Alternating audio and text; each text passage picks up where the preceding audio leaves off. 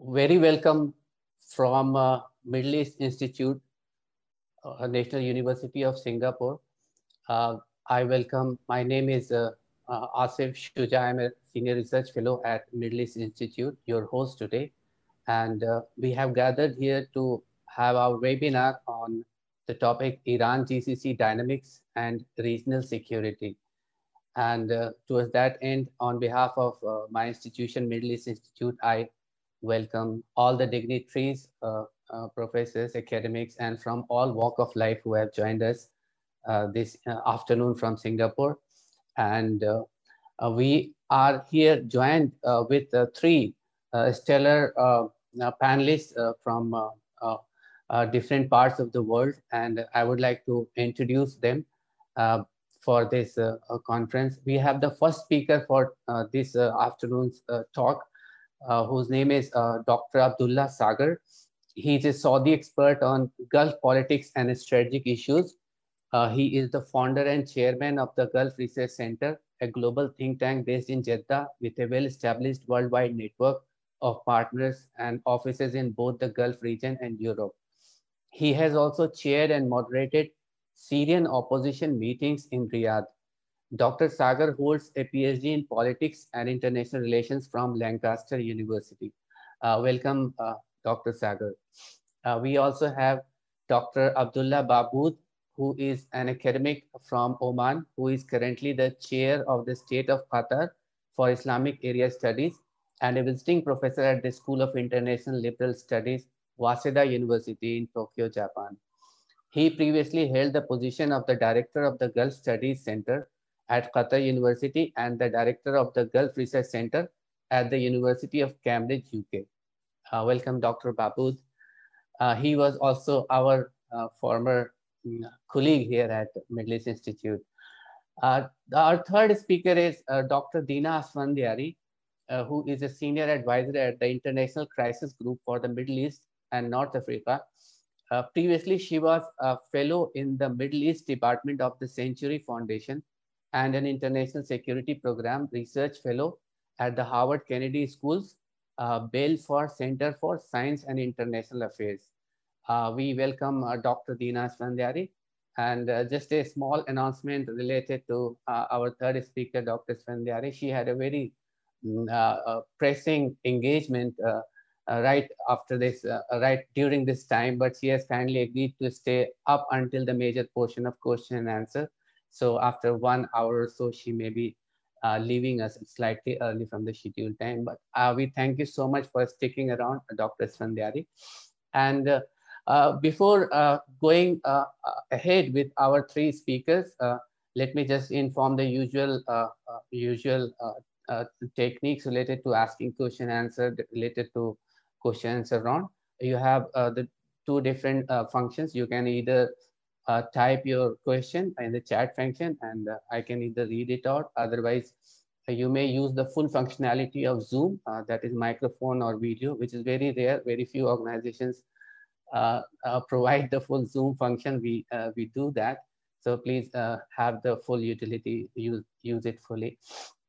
And before going ahead with the three speakers, uh, let me just introduce very briefly uh, this topic because all of us have gathered here and we all know the current dynamics under which we are discussing this Iran GCC uh, uh, relationship. Because uh, two very important uh, events have happened and all of us are aware the Abraham Accords through which four important countries have normalized their relationship with Israel. And there is a talk that more can join. So when, in one way, it actually gives uh, increased leg legitimacy to Israel and also enhances the partnership or the friendship with some other Arab countries. So this is a new, uh, new dimension in the geopolitics of Middle East that has been added. The other important uh, element that is currently happening is the nuclear talk with Iran that the world power are doing, uh, especially for the uh, resurrection of this particular deal by the reintroduction of USA as a partner who had actually left that deal. So these are two important events under which we are looking at the relationship between two important elements of the entire security parameter of the Middle East. that is Iran at one side and GCC at other side. So uh, we know the major countries of GCC, especially Saudi Arabia, also have very important role to play here. So we will look it, into three different aspects uh, in our uh, webinar. The first, of course, uh, we will uh, look into the major security uh, parameters for two different sides, GCC at one side and Iran at the other side. What are their respective security concerns? So our first speaker, Dr. Esfandiary, will highlight that particular aspect. Then we will move on to the uh, second aspect of uh, this particular thing, and that would be uh, to look into the common fields of cooperation or partnership between th these two different regions, whether there are some low-hanging fruits that we can grab, and there could be a better peace deal between these two regions, and that uh, we will be uh, uh, that will be covered by our second speaker, Dr. Sager. And by amalgamation of all these elements that we have gathered from these two speakers, and we will now turn on to our third speaker, Dr. Uh, who would be trying to uh, look into uh, whether there is a possibility of any security arrangement uh, at a broader level, uh, looking into the major interest of these two particular uh, elements, that is Iran and GCC. And of course, we would be very delighted if he could also look into some other players uh, very briefly, uh, like for instance, Israel, which is very important player in the region, how does this security arrangement uh, uh aids or abates their own set, uh, respective security concerns? So with these uh, few introductory words, we now move on to our first speaker, Dr. Dina Esfandiary. Dr. Esfandiary, the floor is yours. You may speak for 10 minutes and all the speakers may speak for 10 to 15 minutes. Then we can move to questions around. Thank you so much, Dr. Esfandiary. Thank you very much. Thank you so much for your invitation. It's a pleasure to be amongst you and a pleasure to set, share the stage with uh, Dr. Sager and Dr. Baabood. Um, so uh, as you've already said, I'm going to talk a little bit about security perceptions in the region um, and just give a quick overview of that uh, before we move on. So generally, uh, I would argue that security perceptions in the region are really quite mismatched. The GCC states tend to view Iran as a greater concern than Iran views them. Um, Iran tends to historically view them as more of a nuisance and a lesser security concern than the other way around. And that's because Iran aspires to, to play in the big leagues, to, to work with the big major powers. Um, but for the GCC, amongst others, Iran really is a primary security threat. Um, I'll start with the, the Iranian side. So for Iran, its objectives technically are no different to any other state in its foreign policy. Uh, it wants to preserve its territorial integrity, it wants to secure its borders, uh, it wants to expand ties with other countries and increase its influence in the region, and it wants to be a force to be reckoned with um, generally.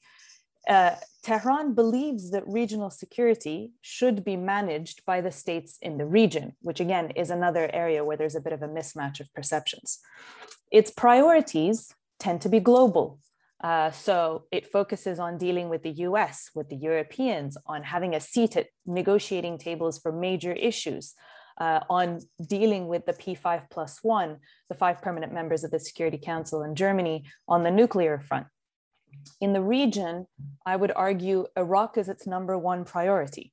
That's because it shares uh, a porous border of over 900 miles. Um, it has a real constituency in Iraq. It's a partner, uh, particularly at a time, uh, an, like an economic and political partner, particularly at a time where the world powers were trying to isolate Iran. And of course, the last time Iran and Iraq didn't see eye to eye, Iran had to suffer an eight year devastating war. So it wants to make sure that it, it, that will never be repeated. Then, in order of priority, I think its second priority really is Hezbollah. Hezbollah is a major issue for Iran because it's a real success story. It is an example, uh, a perfect example from Tehran's perspective of how its model of increasing its influence in the region through non state actors uh, works. And so, for that reason, it really wants to maintain and nurture that relationship. And then lower down, you have uh, Syria, for example, which is its last real state ally. Uh, and after that, um, comes the Gulf Arab states and Yemen. Uh, I think Yemen is an even lesser concern than the Gulf Arab states because, to Iran's eyes, it has no real interests in Yemen. And it uses Yemen more as a chip to be a nuisance to Saudi Arabia rather than, uh, rather than to do anything concrete with it. Today, uh, so those are its global priorities. Today, uh, there are a couple of key themes um, that Iran has in its foreign policy and in its security concerns. First is a frustration at the JCPOA process. A lot of Iranians are surprised at where they are today and why they're still here and why this process is dragging out. Um, and also, they firmly believe that there's no room for discussion on anything else uh, with the world powers until this is resolved first. Now, that doesn't mean that it's not willing to hold discussions on regional issues, as we're going to see, but the idea that it can talk about anything else with the major powers before dealing with the nuclear issue, I think is, is kind of off the table.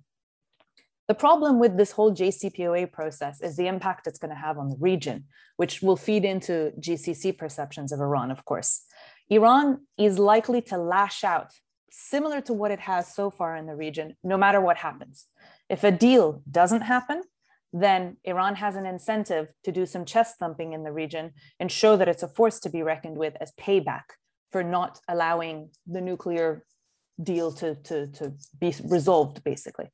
If we do get to a resolution of the nuclear issue, then it's very possible that, much like after 2015, Iran will also lash out to a certain extent, although, in my view, lesser in the region because it has to show that, okay, we made compromises in one area, so now we're going to act up in another. So that's one area, the frustration with the JCPOA process.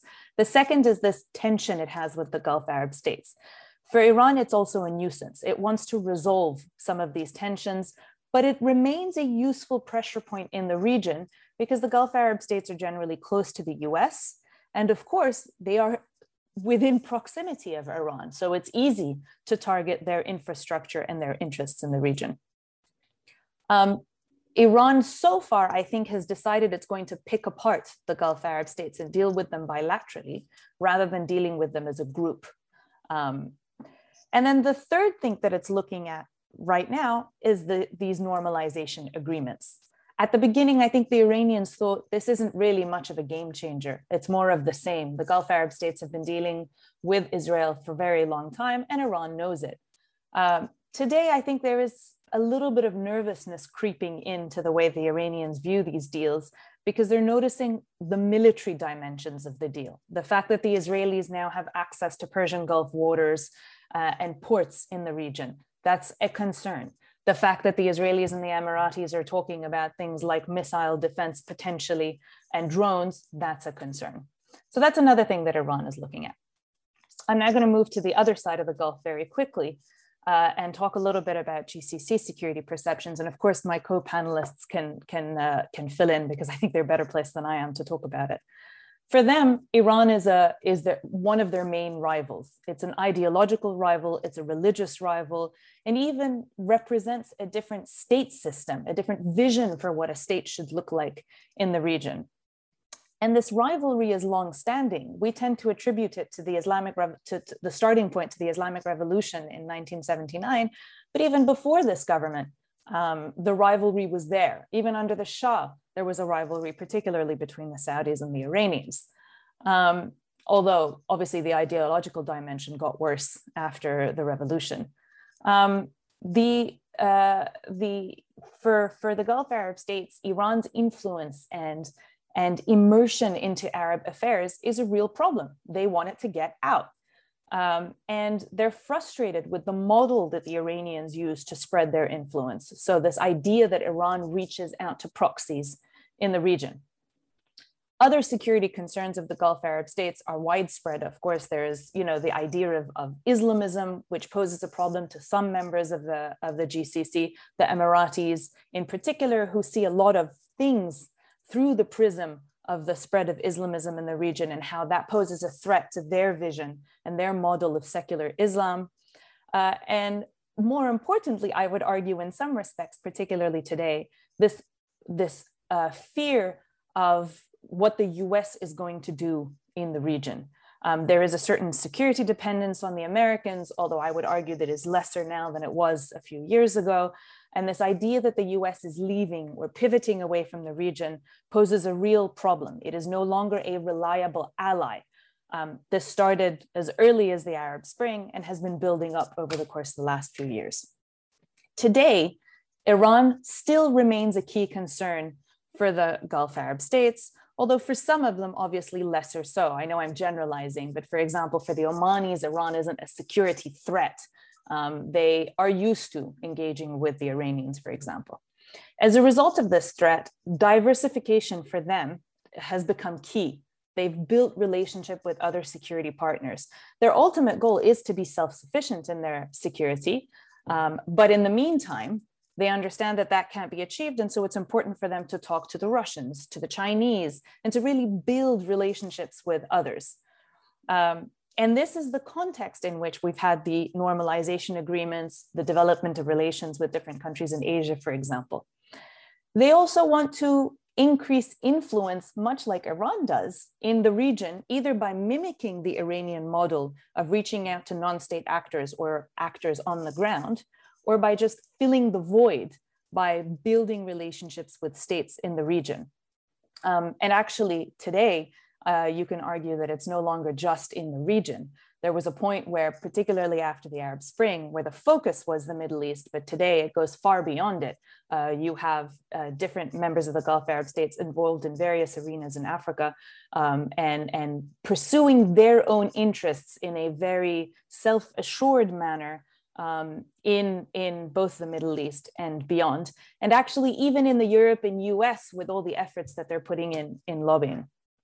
So to finish off, basically, you can really see that there is a clear mismatch in security perceptions in the region, uh, which I think is part of the reason why we've had these tensions uh, for so long between the Gulf Arab states and Iran. Thanks. Thank you uh, so much, uh, Dr. Esfandiary, for laying out the groundwork because uh, it's very important to know the perspectives of both sides because only then we can actually get into meaningful conversation. So, uh, uh, uh, I mean, immediately now we'll go to our next speaker, Dr. Sager, who will tell us about whether there is any ground or what are those exact grounds on which cooperation can be built between these two powers. Dr. Sager, the floor is yours. Thank you very much uh, for inviting me to be today with uh, such a wonderful panelist and also a great audience that you have. Uh, and I've been cooperating with your university since many uh, years, but it's glad to be uh, back again uh, on the scene. Well, talking about regional security, it's an extremely important issue for us here in the region. I think Dr. Esfandiary, she lay out the concern of both sides quite well, but at the same time, maybe I would like to add a few things, you know, to that one.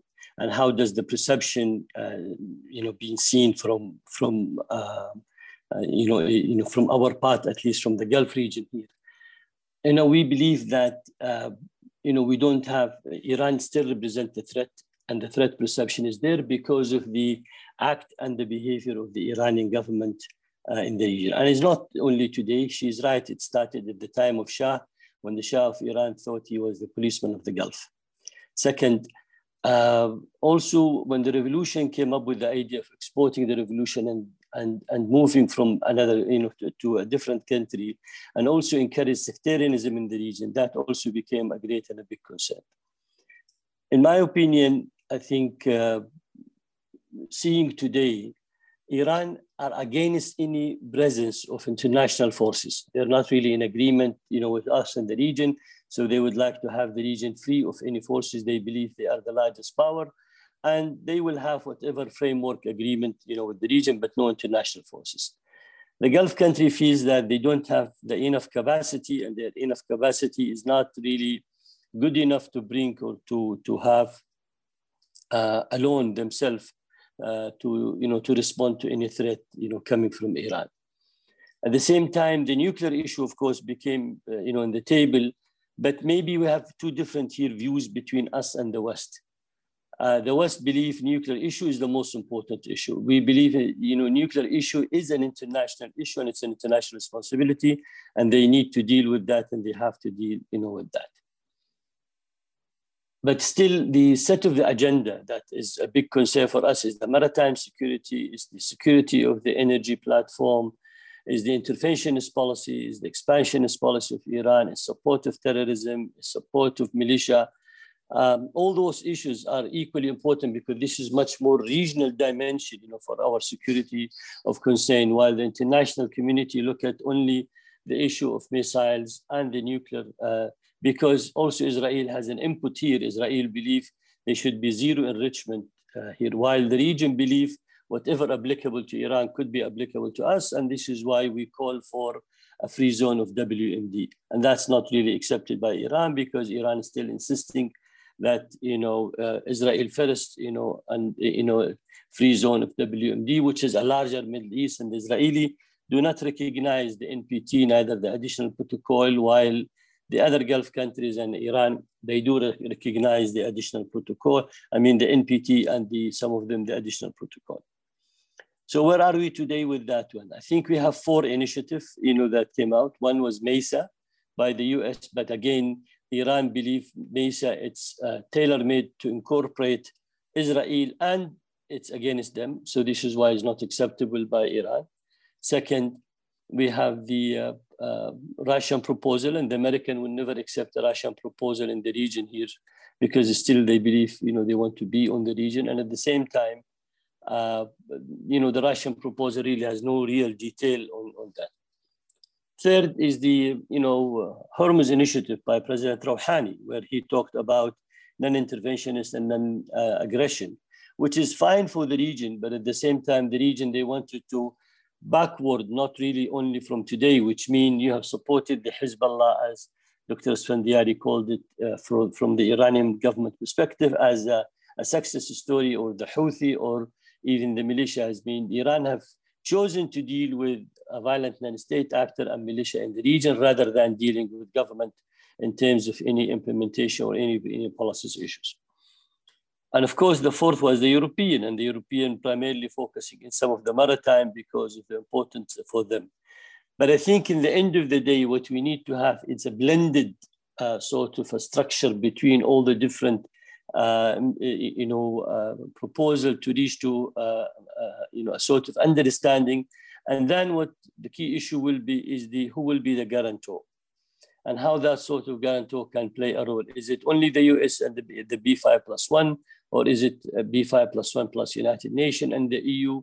Uh, what sort of you know guarantor, how that can act, who will observe, what will happen? I think it still is a big ambiguity at this stage. Even if you look at the late discussion between Saudi Arabia and Iran that took place in Iraq, that's primarily focused uh, on Yemen and on re-establishing the uh, diplomatic relation that Iran is keen for that because of the Hajj and Umrah questions. So, with, but still, there are many, many points I think not to be really addressed, and they are far from reaching uh, anything. Going through the uh, current situation today in Vienna talk, I think the Gulf country, you know, they have not been consulted in the first JCPOA 2015, and when they were consulted, and we've had the uh, uh, the uh, the team from the you know Britain, Germany, and France visiting the region here, talking to different Gulf countries to address or to you know uh, listen to their concern. Their concern was not taking in account on the current negotiation on the JCPOA, but at the same time, still the Gulf countries remains hopeful that with the alliances they have, this will address really a lot of their concern, which they have stated it very clearly uh, to the different envoys and specialized committee on that, whether from the EU or the US and so on.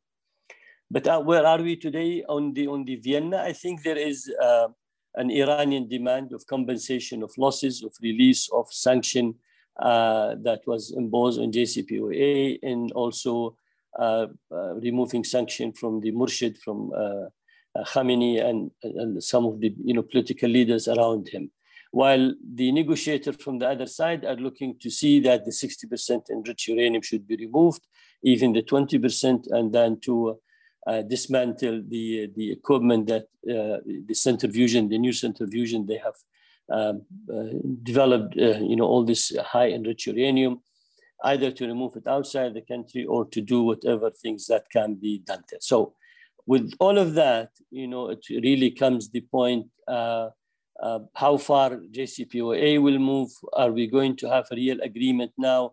Or that's going to, talking to some of the friends in Vienna, they say it could be a week, it could be a month, it could be a year. Still, we don't know how things are going there and what sort of final stage. But in principle, the Gulf countries have said, fine, you know, US can go back to JCPOA. This is their decision. We cannot change it.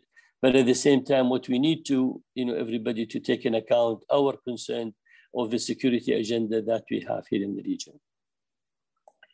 Uh, you know, addressing also the the uh, the uh, how do we move forward from here? I think any security architecture take in account all the concern of all the parties, and I think security architecture here must include the six GCC country, Iraq, Iran, and Yemen.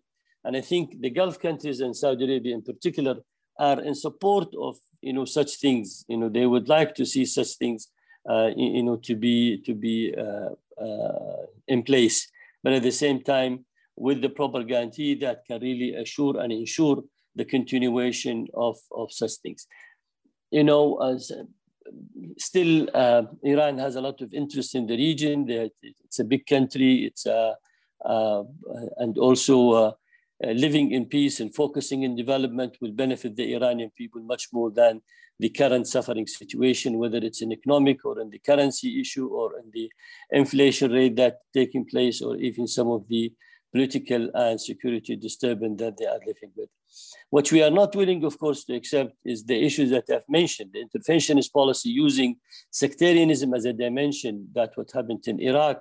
You know, we never had a border with Iran. You know, the, we have a border with Iraq on Kuwait and, and, and Iraq, but at the same time now having the Iranian uh, uh, supported militia in Iraq acting on their behalf, so the proxy, it makes it very difficult seeing also the situation in Syria and how they are supporting uh, that one, it looks also you know quite difficult to see there. Hezbollah, which really disturbed the creation of the government. Houthi, after receiving a 300 missiles, ballistic missile coming to Saudi Arabia with the drone and the boat, that was not really uh, made by, by, the, by the Yemeni. It was supplied technically. This is why also in the missiles we differentiate, you know, between uh, the uh, sovereignty right of Iran of developing their own missile and preserving it, or and the and the different issue which is manufacturing and exporting it to a violent non-state actor like Hamas, Hezbollah, uh, Houthi, and all these you know people that really are using it against civilian and against uh, you know country uh, in the region here. So without you know changing the act and the uh, behavior in Iran, uh, it's very difficult to have a normalized relation, despite of some of the Gulf countries that they do have, you know, similarly less tension and less escalated level of tension. But I think in terms of security perception, it remains very high uh, in both uh, sides. Um, it's true Iran do not perceive the Gulf country as a threat uh, unless the US is there with them. And at the same time, uh, the GCC countries still perceive Iran as, as a sort of uh, real threat because it's practical. It's there, it's on the field. We see it, uh, you know, uh, by the way how they act and they behave. On the Abraham Accord, by the way, I'll just mention a few words. Saudi Arabia position was uh, Bahrain and UAE is a sovereign state. Out of the 57 country member in the Organization of Islamic Countries, I think there's 28 countries that they have relation with diplomatic relation with Israel. So that's a sovereign issue. We're not going to interfere. But maybe those countries, they did look at it from uh, this point that normalization will bring peace. Uh, the way Saudi Arabia see it, maybe, no, we need peace first and then we move to normalization. And that's the big difference uh, at this stage between both sides. However, I think uh, Saudi, since whatever happened in Hamas, they've closed the airspace on the Israeli uh, flight and so. Uh, and, and at the same time, uh, they remain in support with the Palestinian you know, authority. Saudi Arabia have contributed more than $6 billion to the you know, Palestinian Authority over the period of time and also have continuously to endorse all their political issues. And they've held an Arab League and OIC meeting and they support a lot of the uh, uh, statement in the, at the UN and the Security Council. But the Ibrahim Accord, it doesn't have really a military ties in it as far as the framework. Maybe unilaterally, you know, as Dr. Esfandiary mentioned, um, UAE and, and Israel, they're talking, but I think it's still far premature. And I don't think the tradition of Israeli have even fought on behalf of other country or to a certain territory. No, that did not happen. Second, the Israeli, uh, uh, uh, you know, are concerned about the security, but they wanted to, you know, to have a, a, closer relation because maybe this will help them in terms of the reconnaissance. But also, they do have their own submarine in the Arabian Sea. They do have their own reconnaissance system, which they can use. So for the Israelis, still Iran remains as a big threat. They wanted to see a zero enrichment in Iran. They do not wish to see any uh, enrichment capability there or so. So uh, looking at all this uh, picture, the international players are very important, i.e. Uh, United States primarily, but then China and Russia can be a supporter or can they can be an obstacle.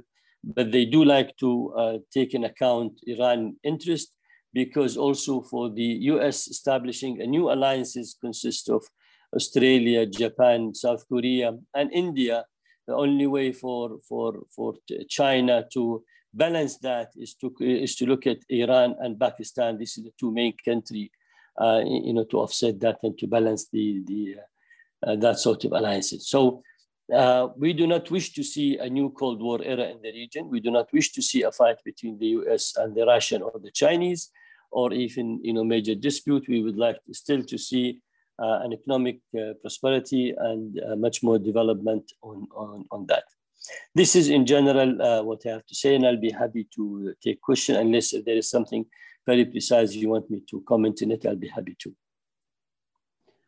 Thank you so much, Dr. Sager. I think you have a very uh, nicely laid out the logistics of the security arrangement that we may, uh, you know, now proceed uh, with Abdullah, Dr. Abdullah Baabood to, you know, work on.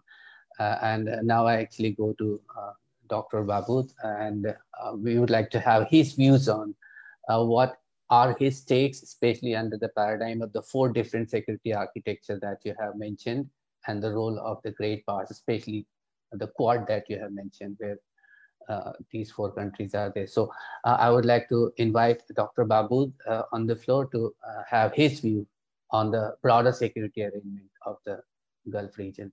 Dr. Baabood. Um, thank you very much, uh, Dr. Asif Shuja, and uh, for this kind invitation. Uh, it's a, a great uh, pleasure and honor to be with friends and colleagues, uh, very distinguished friends and colleagues on this, on this panel.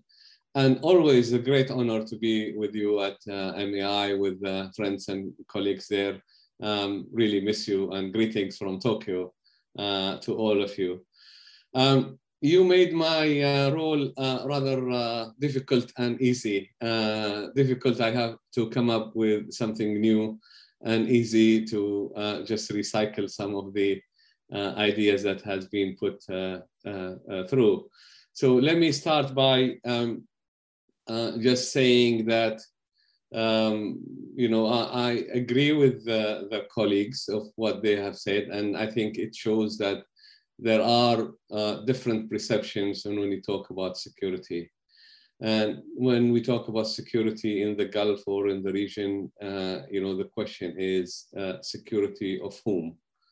Who are we talking about here?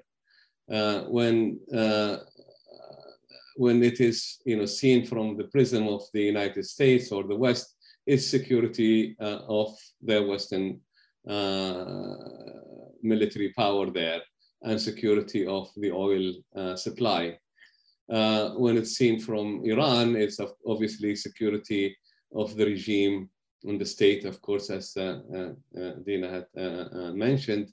Um, and of course, you know, in this respect, they have issues with Western powers' presence in in the region.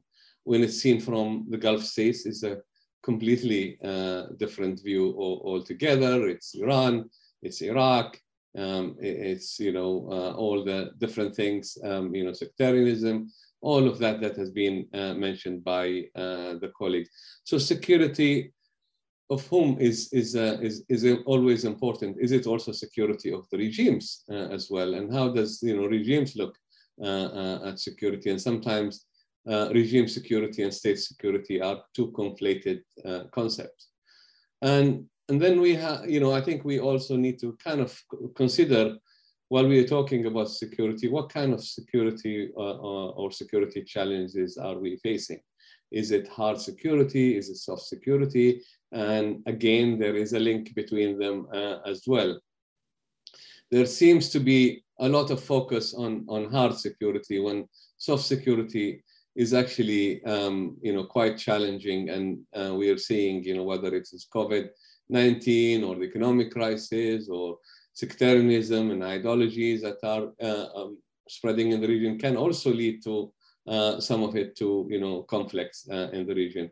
Uh, but in the midst of this balancing game that uh, the region is is engaged in, those kind of securities are are forgotten. You know, not even to forget climate change and the impact of that, and water security, food security all of those things have to be taken into consideration, and I'll bring that those back uh, uh, later on if you like. But um, I think it is important to uh, consider uh, th those kind of securities when we are talking about.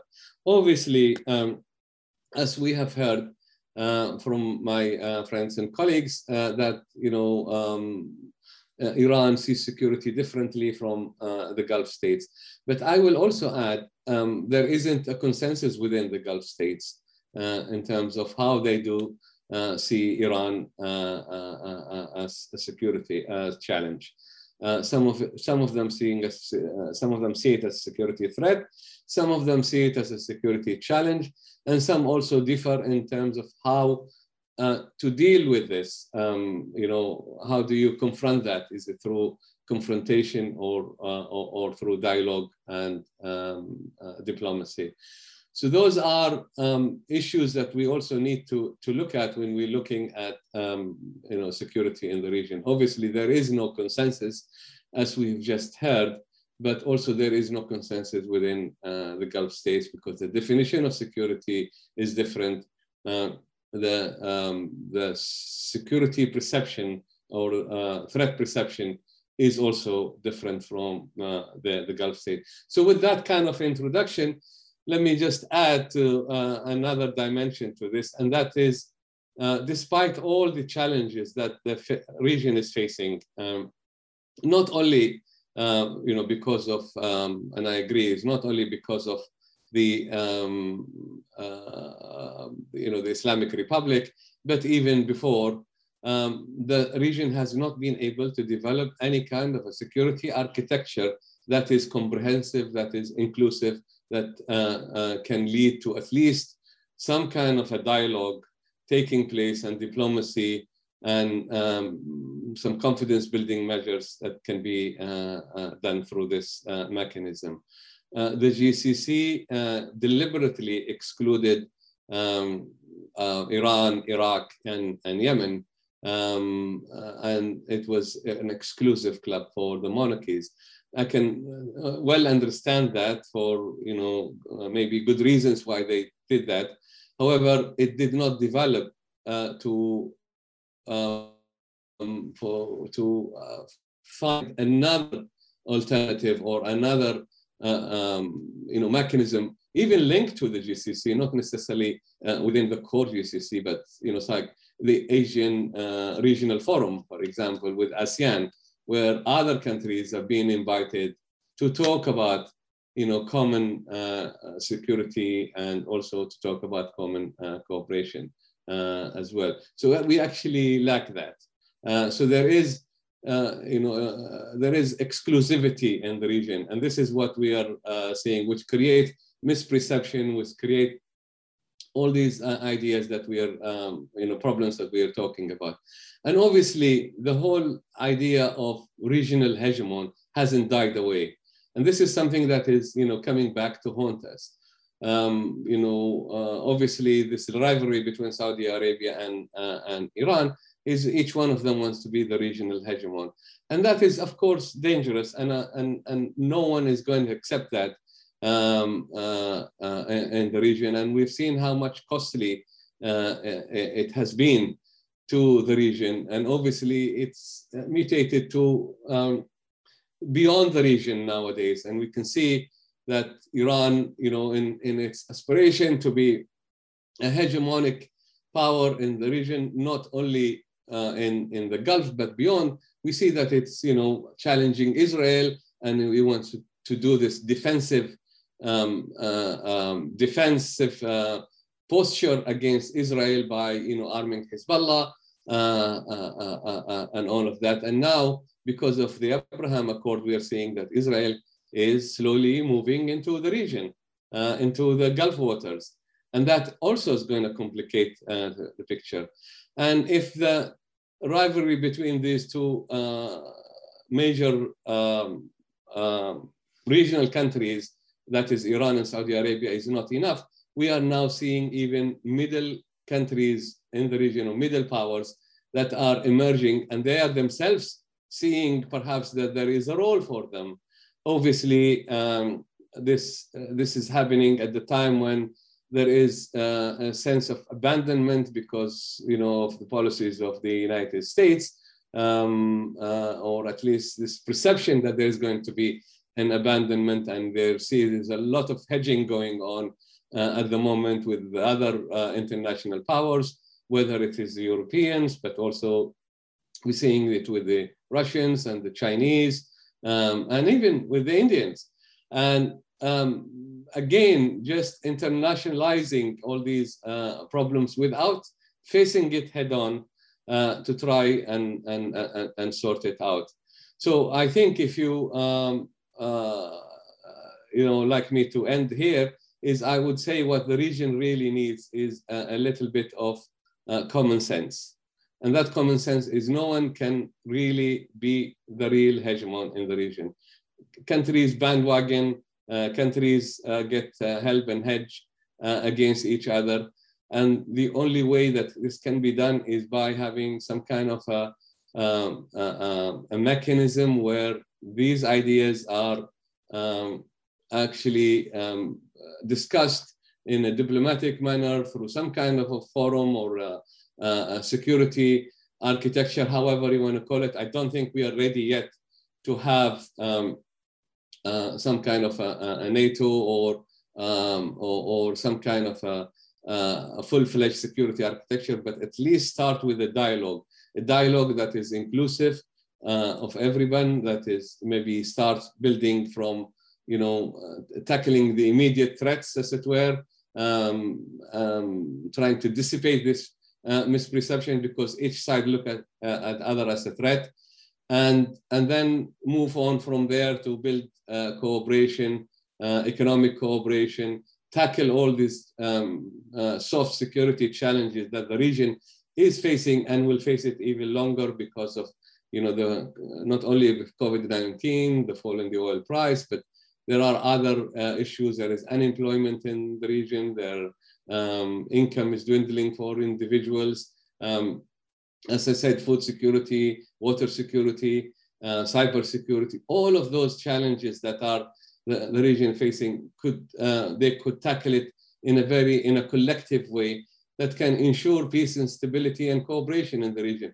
This is the region is not exceptional. There are other regions in the world that have their own problems and they have uh, ideology, ideological competition, and they have uh, uh, aspirational countries that want to dominate and want to be uh, hegemonic uh, in one way or the other. But they did find ways of, of doing it. Not perfect, but at least there is a, a, semblance of some kind of a dialogue. What we lack is a dialogue. What we lack is diplomacy. What we lack is common sense.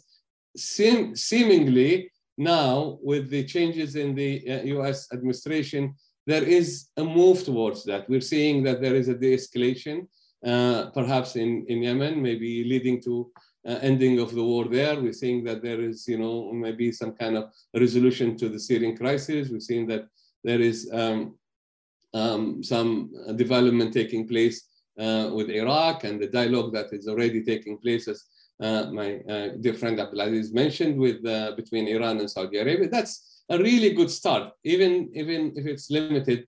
uh, it, it, it's, a, it's a good start. We've seen, we heard that recently Prince Mohammed bin Salman changed completely his tune from, um, you know, not talking to Iran and taking the war to Iran to actually want to have a dialogue. That is really important. That is something that, you know, the region should build on and, and, and, and, and move in that because without a dialogue, without um, dissipating these kind of uh, security threat perceptions from all, both sides, we are going to continue on, uh, on the same way. Now, if you want me to end, there are three countries that really matters in the region. The Arab countries have um, really, because of their internal conflicts, have made themselves weak and they have become, become subjects to the others to function. And the, the three countries that really matters now is Iran, uh, uh, Turkey, and Israel.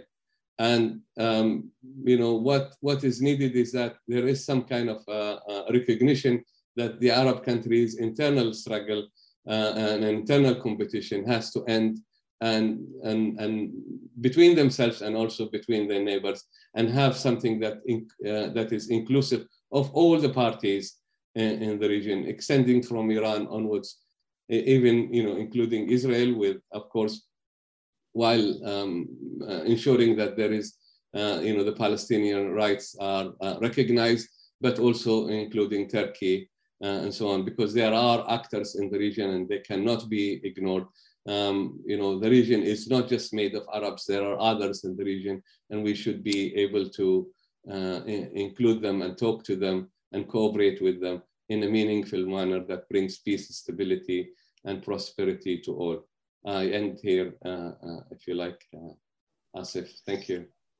Thank you so much, Dr. Baabood. Uh, actually, uh, your approach as if it is so i mean so easy common uh, sense is involved. You know this is the way you portray. I mean this is what generates a lot of hope that uh, if it is common sense which is required and uh, which is very uncommon uh, then uh, of course we can achieve it. And you know uh, dr Baabood that we had discussed this theme a lot earlier when we were colleagues so uh, I'm happy uh, that we have all the three, uh, you know, sectors. they have been covered right now. And, and now, of course, I know audiences have a lot of questions. I myself have a lot of questions, constructive ones, and we can discuss them. Uh, but uh, since uh, Dr. Esfandiary has to leave us in about 10 minutes, I would request the audiences to pose questions which may be specifically meant for her, and maybe she can answer them before she actually uh, departs. So uh, I would request the audiences to raise their hand or send me their uh, questions. I have, uh, okay, from the floor, uh, uh, Mr. Rajan. Mr. Rajan, could you please unmute yourself and ask your question?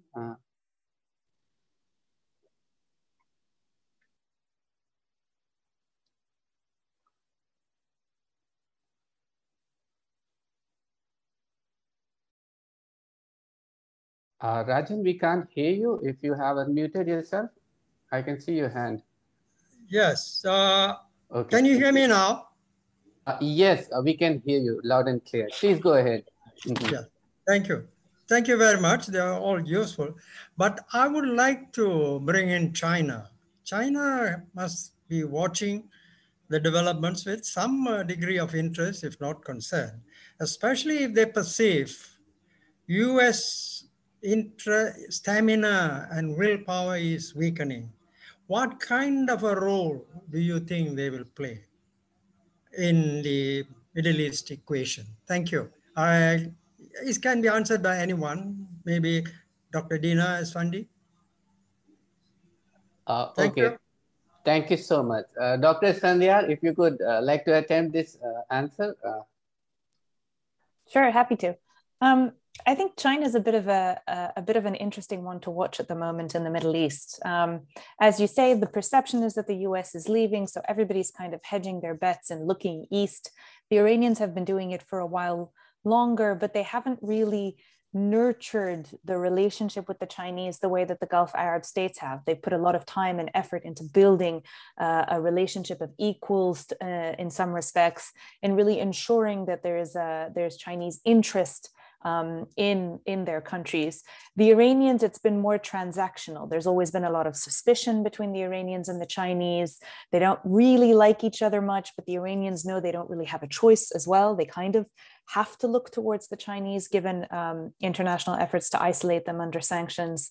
Uh, and so the relationship has been a little bit stickier. Having said that, it's a very pragmatic, very compartmentalized relationship between the Chinese and the Iranians, um, which basically means they work together on issues that they can agree on and they ignore issues that they can't agree on, which is why they've managed to build um, a, a working, long lasting relationship in the way that Iran perhaps hasn't with many other states. Um, there's been a lot of talk about this recent 25 year agreement between the Iranians and the Chinese. A lot of people are painting it as a big game changer in the region. Um, I'm a little bit more skeptical. I think it's welcome news for the Iranians, particularly politically, because it allows them to look towards the Americans and the Europeans and say, ha, you're never going to be able to isolate us again because now we have another superpower that stands with us. But ultimately, the content of the agreement is no better or worse um, than any other deal the Chinese have with other countries in the Middle East. Uh, in fact, China is doing a very good job of making sure that all its relationships are more or less equal, um, and it's really gaining from every relationship in the region. Uh, so it, it isn't that much of a game changer, certainly not the way it's been painted out. Uh, thank you so much, Dr. Esfandiary. I have one more question for you uh, from Amir Hassan, uh, who says, uh, uh, talks actually about the role of the people, that do Iranians favor those policies which are being implemented by Iran? the majority of the people, do they support those policies of Iranian regime, Iranian rulers? Uh, do GCC countries believe that nuclear deal stops Iran to follow its nuclear? Uh, I mean, uh, uh saying that uh, do GCC countries believe that the nuclear deal will stop Iran uh, from following its nuclear dream, nuclear program? If not, then do they also think of going for this nuclear weapon? this is the question for you. Thanks. Um, on the first one, I mean, obviously, it's very difficult to tell exactly what Iranian public opinion thinks uh, because people are absolutely terrified of answering questions um, in, a, in a very honest manner, um, whether it's on the phone or, or through interviews and stuff. But generally, you can get a sense for where people stand. And the way that it works in Iran is that it's a little bit cyclical and it kind of depends on what policies exactly we're talking about. So I'll give you an example. Iran generally, over the course of the last few years, because of the problems it's had domestically, Iranians have been very anti Iran's involvement in the region. So, when there were protests going on over the course of the last few years, the slogans that they were chanting were things like, not Palestine, not Hezbollah, bring the money back home. So, the focus was really, we're struggling internally. Why are you sending our money abroad? But when there was an immediate threat to Iran and its borders posed by a group like ISIS, popularity, the popularity of the IRGC's policies and interventions in the region went up. People were feeling very nationalistic towards the Revolutionary Guards and what the guards were doing to secure Iran. Um, so suddenly these slogans went away. Nobody was talking about being fed up of Iranian interventions in Syria anymore. The idea really was get the Revolutionary Guards to take the threat as far away from us as possible. Um, and that's what I mean when I say it's cyclical. Today, the economic situation in Iran is difficult once again. And so the focus is very much internal. Why? Why are we spending so much money abroad when we are struggling to feed ourselves internally? And I think that's how generally it goes. In terms of the uh, second question, um, I think that ultimately, uh, and of course, again, my co-panelists are probably better placed to answer this, but I think on it, ultimately the Gulf Arab states understand that Iran isn't necessarily pursuing a military nuclear um, program. The idea is to contain the potential that Iran might one day decide to make its program a military one. And I think that for that reason, they support the talks, even though it's difficult for them to, to say so. Certainly, in my engagement of people in the region, um, everybody says, look, it's a problem like any other. If we get it off the table, it's, it's useful. The problem is that's not the main problem for them. The problem for them is what Iran is doing in the region, is Iran's involvement in Iraq, in Yemen, in Lebanon. That's the main crux of the problem. And resolving the nuclear issue will not resolve this, which is why I think over the course of the last few months, you've seen a little bit more pragmatism um, within the Gulf Arab states, Saudi Arabia and the UAE in particular, in pursuing very limited de escalatory talks with Iran in order to ensure and kind of preempt what Iran might do in the region over the course of the next few months or years uh, once the nuclear issues are dealt with. Now, will the Gulf Arabs themselves go for the bomb? Saudi Arabia has made a lot of statements about um, its potential interest in either buying a bomb from the Pakistanis or pursuing it themselves. Um, I am skeptical uh, at the idea that this is something that is likely to be successful in the immediate term. Uh, building nuclear programs are difficult, it takes a long time. The Emiratis already have one, but they are the gold standard. They've uh, worked with the United States to develop their program in a completely peaceful manner. So um, I think the risk of nuclear or a nuclear cascade in the region, I think is a limited one, but I do think it's a good idea to start to work towards a zone free of weapons of mass destruction um, in order to ensure that it's a problem we won't have to deal with down the line. Uh, thank you, Dr. Esfandiary. Now we have uh, Mr. Flavius Caba. Okay, Flavius Caba Maria. Uh, please yeah. Uh, go ahead. Yeah. Congratulations for this event. And I would like to be very straight to the point. Um, you mentioned also we discussed about this uh, current negotiation in uh, on a nuclear deal in Vienna. Uh, my question is, how do you see the role of Iran after this negotiation, if it's happened uh, in the region? The role of Iran in the region will shape their um, uh, behavior. Um, how will see? Thank you very much. Okay, thank you. Dr. Dina, please go ahead uh, with the answer. Hmm. Sure, happy to take it. Um, uh, as I mentioned in my talk, I think that uh, unfortunately, much like we saw after 2015, you're likely to see a little bit of a backlash if the talks do lead to a deal. Um, and that's because Iran will have to prove that even though it's made concessions in one area, um, it, it, you know, it won't let the world powers dictate what it can and can't do. And so it's it's inevitably going to lash out on the rest of the region.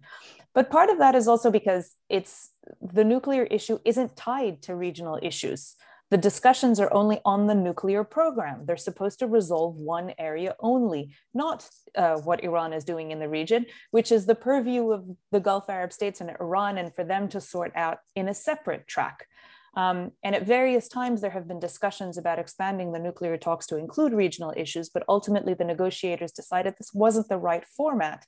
And also, if we wanted to get an agreement on the nuclear front, if you brought in uh, the regional issues, then you would never, uh, certainly not in the in the in the speed and time frame that they wanted to reach an agreement. So um, I think you're going to have a period where Iran might continue some of its nefarious activities if there is a resolution of the talks. But I do think that if there is a resolution of the talks, there will be greater interest for Iran to ultimately start to curb what it's doing, to approach talks with the other countries in the region in a more open minded um, and wholehearted manner, in a way that they probably wouldn't do if there wasn't a resolution of the nuclear issue, at least not in the same manner. They might engage in a very limited capacity, um, much like they're doing now, uh, to resolve specific tactical problem areas. But I don't think that they would be as open to a more general discussion with the region on building regional security. So I do think you have to do the nuclear issue first, you have to get rid of it, and then you'll be able to tackle these other areas. Okay, Dr. Sandari, could you take just one last question before you take your leave? Uh, is it all right? Uh, because I see one raised hand. Maybe the last question for you, and then we will move on to other esteemed guests. Uh, Suzanne uh, Kudley, uh, please go ahead and ask your question to Dr. Dina. Um, uh, thank you very much to all the panelists for your very useful insights. Uh, yes, my question is indeed to uh, Dr. Esfandiary, and uh, my question is about a topic that I think a lot of researchers on the region are keeping an eye on, which is the upcoming Iranian uh, presidential elections and the very high likelihood that conservatives will take control of the executive branch. And I wanted to know your insights on how that would uh, impact security in the region uh, in terms of the Gulf region, but also other areas such as Syria, Iraq, Lebanon. Thank you. And that's it. Thank you. Please, uh, Dr. Thanks. Mm -hmm. Thanks for your question. Um, yes, uh, you're absolutely right. It is a very limited pool of candidates, and none of them are real reformists. So there does seem to be a general shift towards the conservatives uh, in Iran. There are different degrees of conservatism. Um, uh, and some of the candidates are more, others less. But ultimately, the ideals are more conservative ideals within those that are that are in the running at the moment.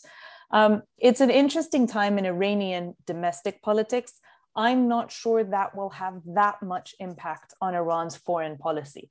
The main reason is because Iranian foreign policy right now is held, particularly regional policy, not beyond, but certainly regional policy, is held uh, by the uh, foreign branch of the Revolutionary Guards, and they're not going to change. It's the same guys looking and acting on these issues with their ideas, working closely with the supreme leader.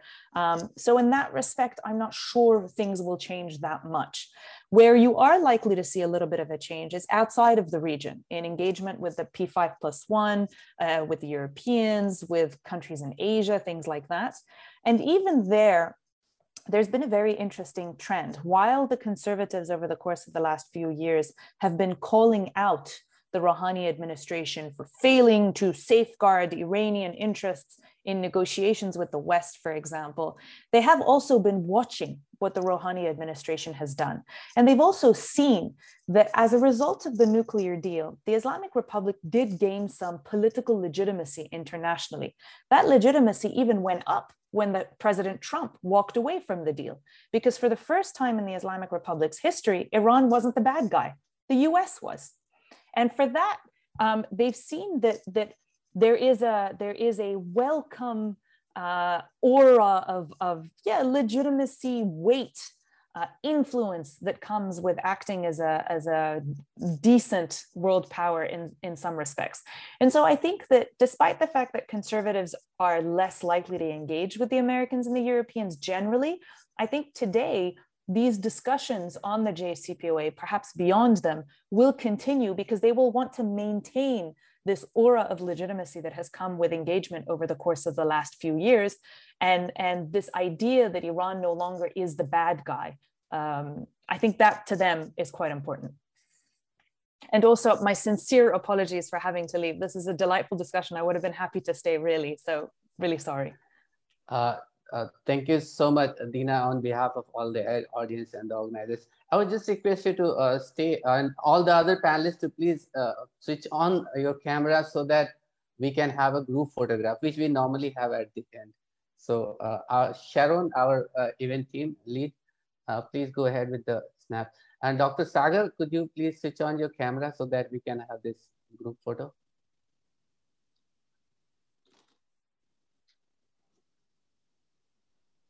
we are done. Okay. Uh, thank you so much.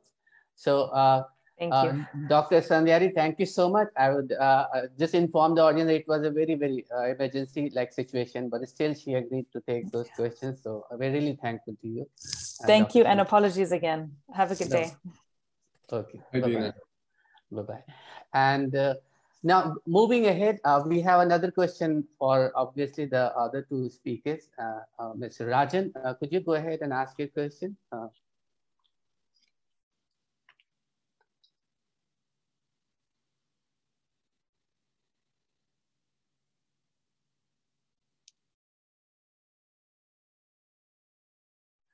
Uh, uh, Mr. Rajan, could you please unmute yourself if you wish to ask your question? Okay. Yeah. Can you hear me now? Yeah, we can hear you. Yes, yes. Sorry mm. about that. No uh, I, I meant to ask this earlier. The Russians, they are quite close to the region and they have much more uh, interests and uh, concerns, uh, maritime, energy, and uh, territorial borders.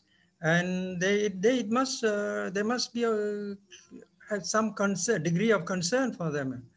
So how would how would they uh, assess this and what are their likely moves? in the future? Thank you. Okay, uh, so uh, uh, I think uh, Dr. Sager, would you like to attempt this question? And maybe after that, uh, Dr. Baabood can also uh, answer. That's fine. That's fine. I think, you know, yes, Russia, they do have a strong relation with Iran. And also they used to have traditionally with Iraq. But also since six years, we have seen the Russian in Syria. And the only thing they did is they, they try to keep Bashar al-Assad in power but they have not really end the war. They have not end the conflict there. They're trying to be involved in Libya. They're trying to play a role also in Yemen. But at the same time, as a principle, the region do not wish to see another era of a Cold War. Uh, uh, you know, Saudi and you know other Gulf countries have met with the Russian, and they've tried to express their concern. I think Russia sometimes is an important safe uh, uh, you know, valve for, for, the, for some of the decision in the Security Council. As we all remember when it came to the Syrian, uh, all the Security Council resolution related to Syria, most of it was uh, vetoed by, by Russia, and this why it was, it was not implemented. And Russia will try to use it at best because they still would like to keep Iran in their spheres of influence rather than out of that one. But at the same time, Iran uh, is, I mean, uh, uh Russia is a producer of raw material like the region. They do have oil and gas and some mineral. We do have the same. They're not really entering into the market like the Chinese. The Chinese, they do have a product that they sell into the market. They buy from the region a raw material, but they, at the same time, they flood the market with a lot of their products there. So it's slightly different. I think the last visit of the Russian foreign minister to the region here was very much focused on the Russian-Iran uh, relation and also the way how we see Russia's role could be in the region. Thank you. Uh, uh, Dr. Abdullah, could you please add on if you wish? Uh, yes, uh, thank you, uh, Asif, and I agree with Abdulaziz, but I think what uh, um, we, we also have to take into consideration that because of this fluid fluidity in the um, kind of the regional uh, structure. And because of this uh, perception with the, with the United States maybe abandoning the region and there is space for other players to come in, we have seen um, not only regional countries filling um, this perceived gap, uh, as it were, but we're seeing also global powers trying to move in. And of course, uh, China is, is one, and I agree with Abdul, Abdul, my friend Abdulaziz that China is, uh, you know, coming with a different uh, uh, proposal and different perspective. At least it doesn't have any kind of military uh, or, or, very little military, if any, um, involvement at the moment. It's uh, uh, it's focusing in economy and investment and and energy interest, and it's trying to play off uh, and play um, kind of balancing game between all the actors in the region.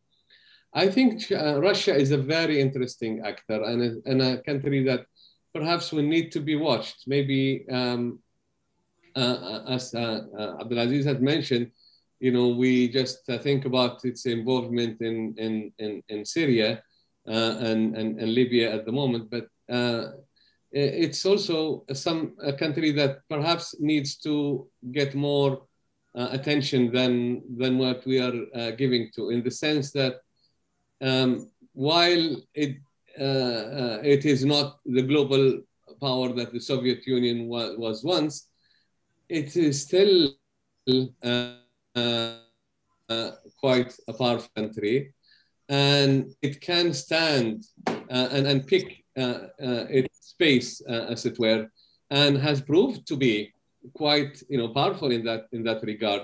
Whether we, uh, you know, however we look at, you know, their involvement in, in, in Syria, they actually stood with uh, uh, with Bashar al-Assad and made sure that he, um, you know, he he continues, uh, and in, in, a sense, you know, when beaten all other contenders uh, in that. So I think that should not be taken lightly. And obviously, their involvement in Libya is another one, although it's indirect through proxies. Um, but um, you know, we are seeing that perhaps uh, Syria is, uh, Russia is now looking uh, at the development in South Yemen, you know, that uh, uh, Syria, Russia has to have this um, rela long relations with the communist South Yemen in the past.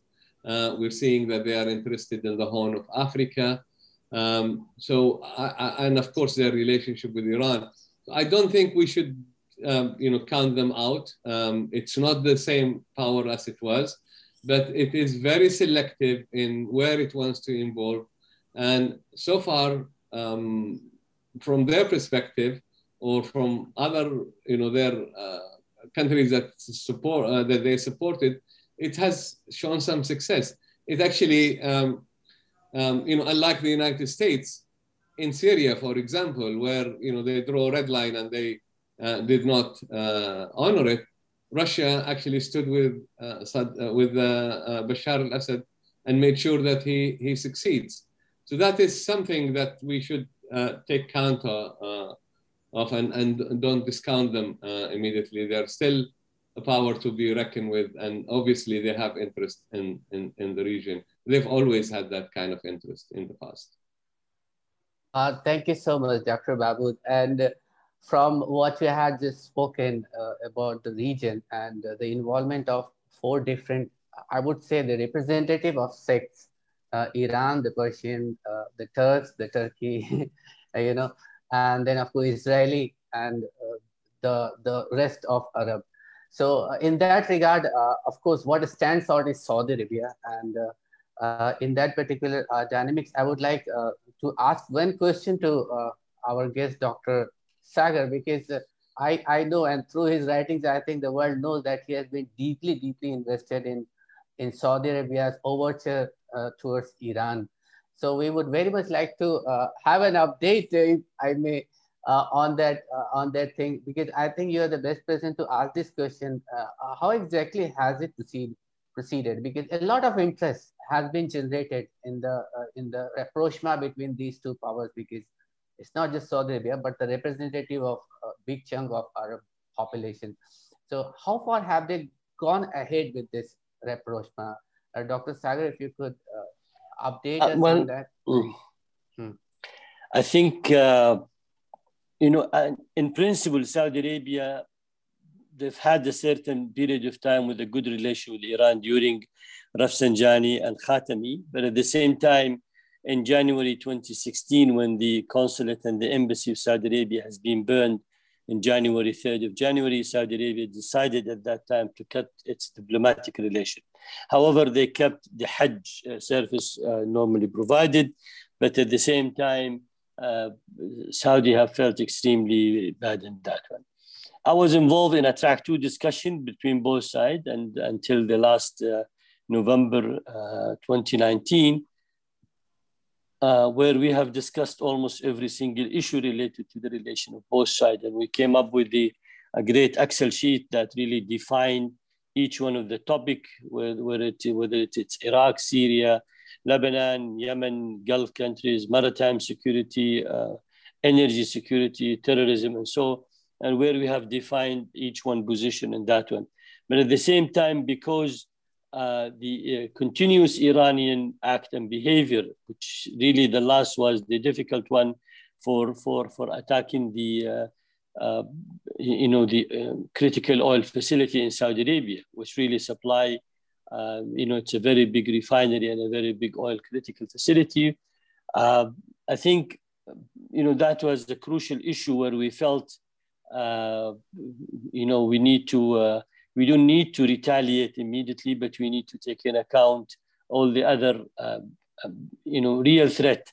At the same time, we have been watching the U.S. behavior uh, on the attack on the vessels by the Houthi, so-called, which is an Iranian proxy, uh, whether it's the tanker or the commercial ship, and also then the attack on the uh, critical facility. And the drone, the US drone, the US at that time decided not to, uh, you know, retaliate uh, or not to respond to that attack. I don't think we have, you know, progressed much in terms of, you know, reality on the ground, whereby Uh, I can't see the Iranian, they want the Saudi today to accept re-establishing the diplomatic relation. Yes, as Abdullah correctly said, the in last uh, TV interview of the Crown Prince, he said, we wish the Iranian people the best. We wish to have a peace in the region and live with Iran. I think, as I said before, Saudi are in support of peace, stability. We never used our weapon for against any aggression. The war in Yemen is a war of necessity because of the regional involvement of Iran in Yemen that really represent a major threat to Saudi Arabia. However, I think it all depends what will happen in Iran, who will come into power, how they're going to proceed with that one, and how they're going to interpret, as you have correctly asked Dr. Esfandiary, how the Iranian behavior will change after uh, re-signing or getting the JCPOA in place, removing the sanction and providing the fund. What happened in 2015 after the signature and the release of the big amount a lot of the fund was not really used for domestic development in Iran, but a lot of it, a lot of it was used to enhance the military capability of the Iranian and to support their proxy and militia in the region, as we can see today. Um, if there's no change to the Iranian behavior, no matter what agreement they sign with JCPOA, if there is no uh, political will and a change of attitude and really desire for security and stability in the region and not playing a role of hegemony, I think we will still see the tension continues because the four pillars on the Iran-Gulf relation remains uh, political, different political system, different uh, uh, ideology, belief, and energy issue, and a regional structure, regional security structure. And those four pillars sometimes uh, they do play a significant role of how both sides act there. Thank you. Uh, thank you so much, Dr. Sager. And now I have a very difficult question for Dr. Baabood, uh, because uh, for the audience, he hails from Oman. And this question is, will we see Oman continue its policy of strategic hedging in the short to medium term? And how can we differentiate the hedging of Oman with the Kuwait uh, with that of Kuwait. This question is uh, for Dr. Baabood from uh, Nitin. So if you could answer Dr. Baabood. Um, thank you for uh, directing this uh, uh, difficult question. I, I think um, one has to remember that something that we always have to remember, and that geography is destiny. And uh, Oman is a country that is uh, uh, kind of in between, uh, lies between um, uh, Saudi Arabia and Iran. And they are both regional uh, countries, powerful countries, and regional partners. And from Oman's perspective, um, obviously they respect this geography and, and they respect the relationship with both and obviously they want to see that uh, they understand that you know uh, conflict does arise. It's a nature of um, you know contemporary politics or even historical uh, uh politics. Antagonism also happens, but they they always believe that this could only happen. Uh, this could only be resolved through conflict and uh, through dialogue and, and, negotiations and and, and diplomacy. Um, and to a certain extent, you know, that has proved to be uh, to be right because we've seen all these conflicts that have not really led to uh, uh, uh, anything. And I'll come back to that point in a minute. But just to mention about Kuwait again, geography is destiny because Kuwait's challenges are even much more complicated than Oman because Kuwait is um, again has Iran, Iraq, and Saudi Arabia and it is sandwiched between these three countries. Uh, and obviously, it wants to find this space and this playing this, um, you know, hedging policy that Oman also does and balancing game. Um, uh, so are these small countries in the region, their interest is to see that you know everybody kind of works in peace, and these larger regional countries actually having dialogue and, and, and resolving their conflict through uh, negotiations. Um, that is not to say that they also share some of you know uh, the fear about Iran and Iran uh, policies uh, in the region. It's just that they perhaps differ in the sense that they they, they wanted to um, resolve this through a negotiation and uh, and dialogue. And I just, if you like, allow me just one more minute, I will echo what uh, my friend Abdulaziz has said uh, about, um, you know, him attending uh, those uh, uh, um, meetings between Iran, Iranians and, and, and also people from the Gulf. I happen to have to attend some of those with, with Abdulaziz and others. And in fact, if you want to go back, we, this is something that's been going on since the 1980s, um, if not even before, but at least from what I remember, since the 1980s, we've been having meetings across the globe and within the, uh, uh, and within the region. And the Gulf Research uh, Center that Abdulaziz has established and is heading uh, has has made a lot of these uh, events uh, uh, as well. You know, bringing Iranians as well as Iraqis and other people from the Gulf to have uh, to have dialogue, as well as of course other research institutes and so on. But we seem to be just talking across each other um, and, and not to uh, each other. And also we are just meeting as purely academics and researchers and you know with uh, with our opinions that perhaps is not shared with the um, uh, with uh, people in the official uh, positions. And i think these track two uh, negotiations are obviously very useful but what was what is needed is to move forward to track 1.5 um, you know getting some practitioners involved or maybe even track one later on. And this is what is missing. Uh, we, we live in, in, in, in, a region that public opinion doesn't really matter much. we, we live in a region where decision making is made at the top and made by officials. And this is where uh, we need to get to those officials and to make sure they really understand what is happening. It's fantastic to talk to each other, uh, but um, you know, in terms of academics and, and researchers, etc. But unless we can get to the decision makers, it makes it very difficult to um, get our ideas. All of these things that we are talking about have been talking, been talked about uh, since the 1980s, and there has been warnings about, you know, that this is not going, this conflict is not going to lead us anywhere and the best way is to find you know solutions and dialogue and uh, uh, uh, and, and and use diplomacy but nothing is happened because of uh, leadership perception. And that's what we really need to tackle uh, in, in a region where leadership perception is much more important than public opinion in this regard. I hope that helps. Thank you uh, thank you so much, uh, Dr. Mahmood. And as a good friend, you, know, you have already answered one question that I didn't ask you. And that question was, you have already answered because I always used to think that uh, because for some time I have uh, been involved with some conferences related to India and ASEAN. And always we used to have these conferences titled Peace, Progress, Stability, Peace, Progress, Security, but working on Middle East, I never saw this kind of, you know, even titles coming up. It would always be the at the crossroads, at the crossroads, at the crossroads, you know.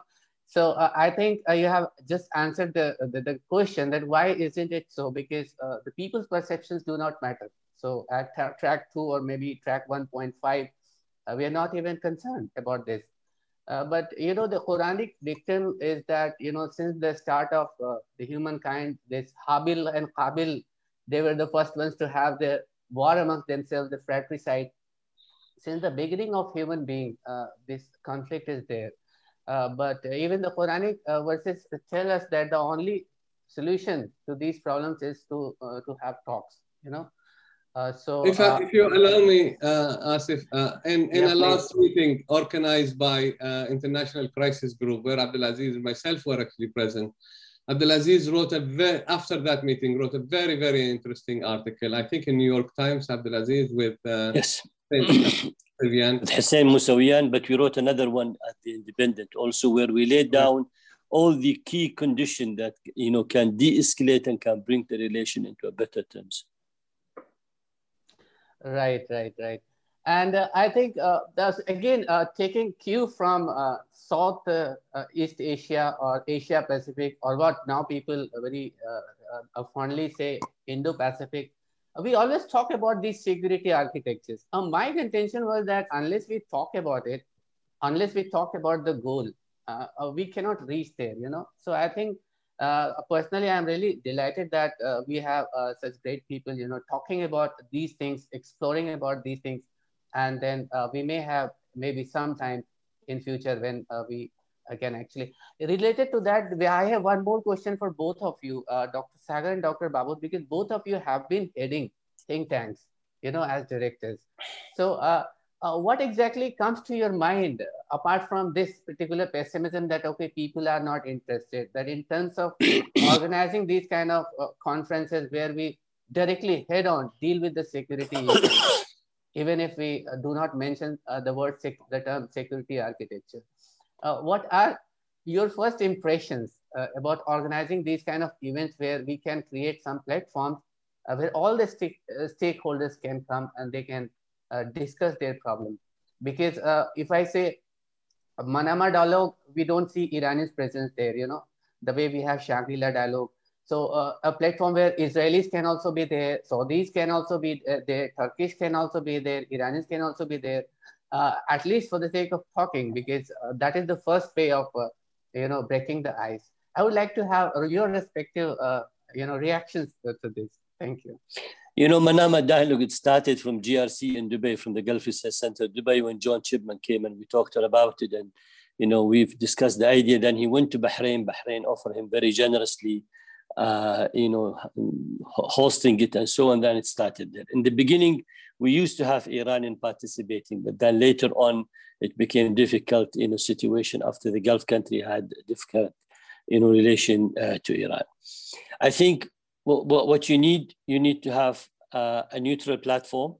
You need to have the willingness of the party to come, the proper agenda, the right selection of people to participate because you don't want people to behave stupidly or wrongly, you know, with the other. You want them, you know, understanding your position does not mean I agree with it, but I don't have to insult or I don't have to use a bad manner in, in communicating presenting the cases in a, in a proper way and in, in a detailed where the other can understand. And honest brokerage is very important.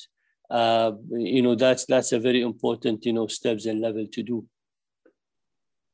Abdullah. Abdullah, please. Uh. Uh, if you want me to add something, I totally agree with uh, my friend Abdulaziz, and I also want to add something else. There are currently um, a number of initiatives that are uh, being done by uh, mainly by European countries and mainly by Scandinavian uh, uh countries that are funding some kind of regional dialogues that are going place. Uh, Sweden, Norway, uh, etc. Germany as well is involved in this, and um, and some meetings are taking place, but it's still very much at a, um, a, a track two maybe trying to move to track 1.5.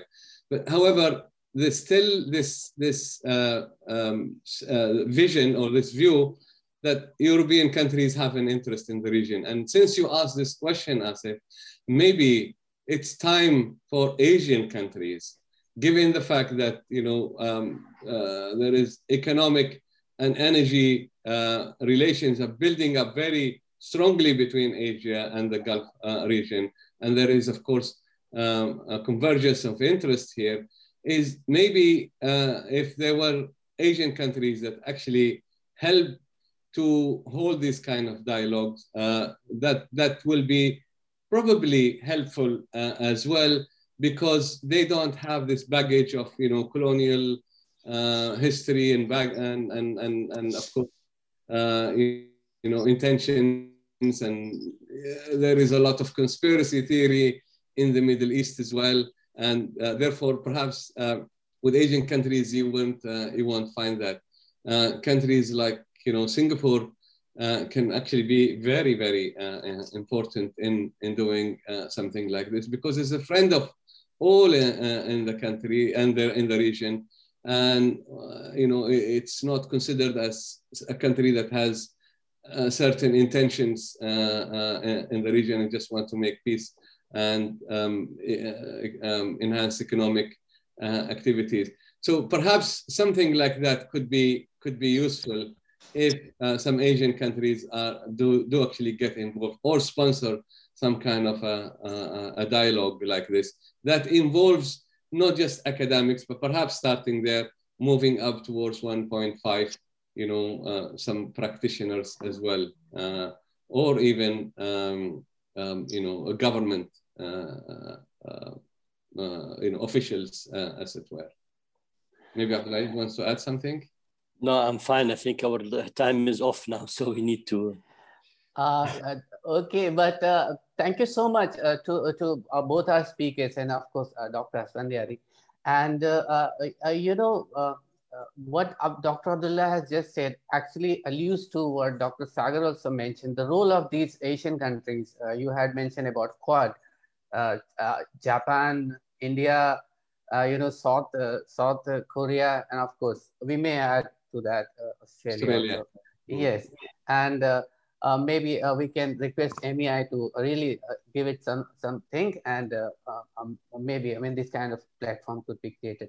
And uh, before signing off, I would like to thank all our speakers, Dr. Sager, Dr. Baabood, and Dr. Dina. And I would like to thank you, all the audience on behalf of Middle East Institute, National University of Singapore for uh, taking time to uh, join us. I would like to thank Middle East Institute for organizing this important, very important event and uh, our event team led by Sharon. Uh, thank you so much uh, for joining us. Uh, here is we are signing off. Thank you so much. Thank you very much and goodbye. I wish you all the best. Goodbye. Thank you. Thank you all. Thank you. Bye-bye.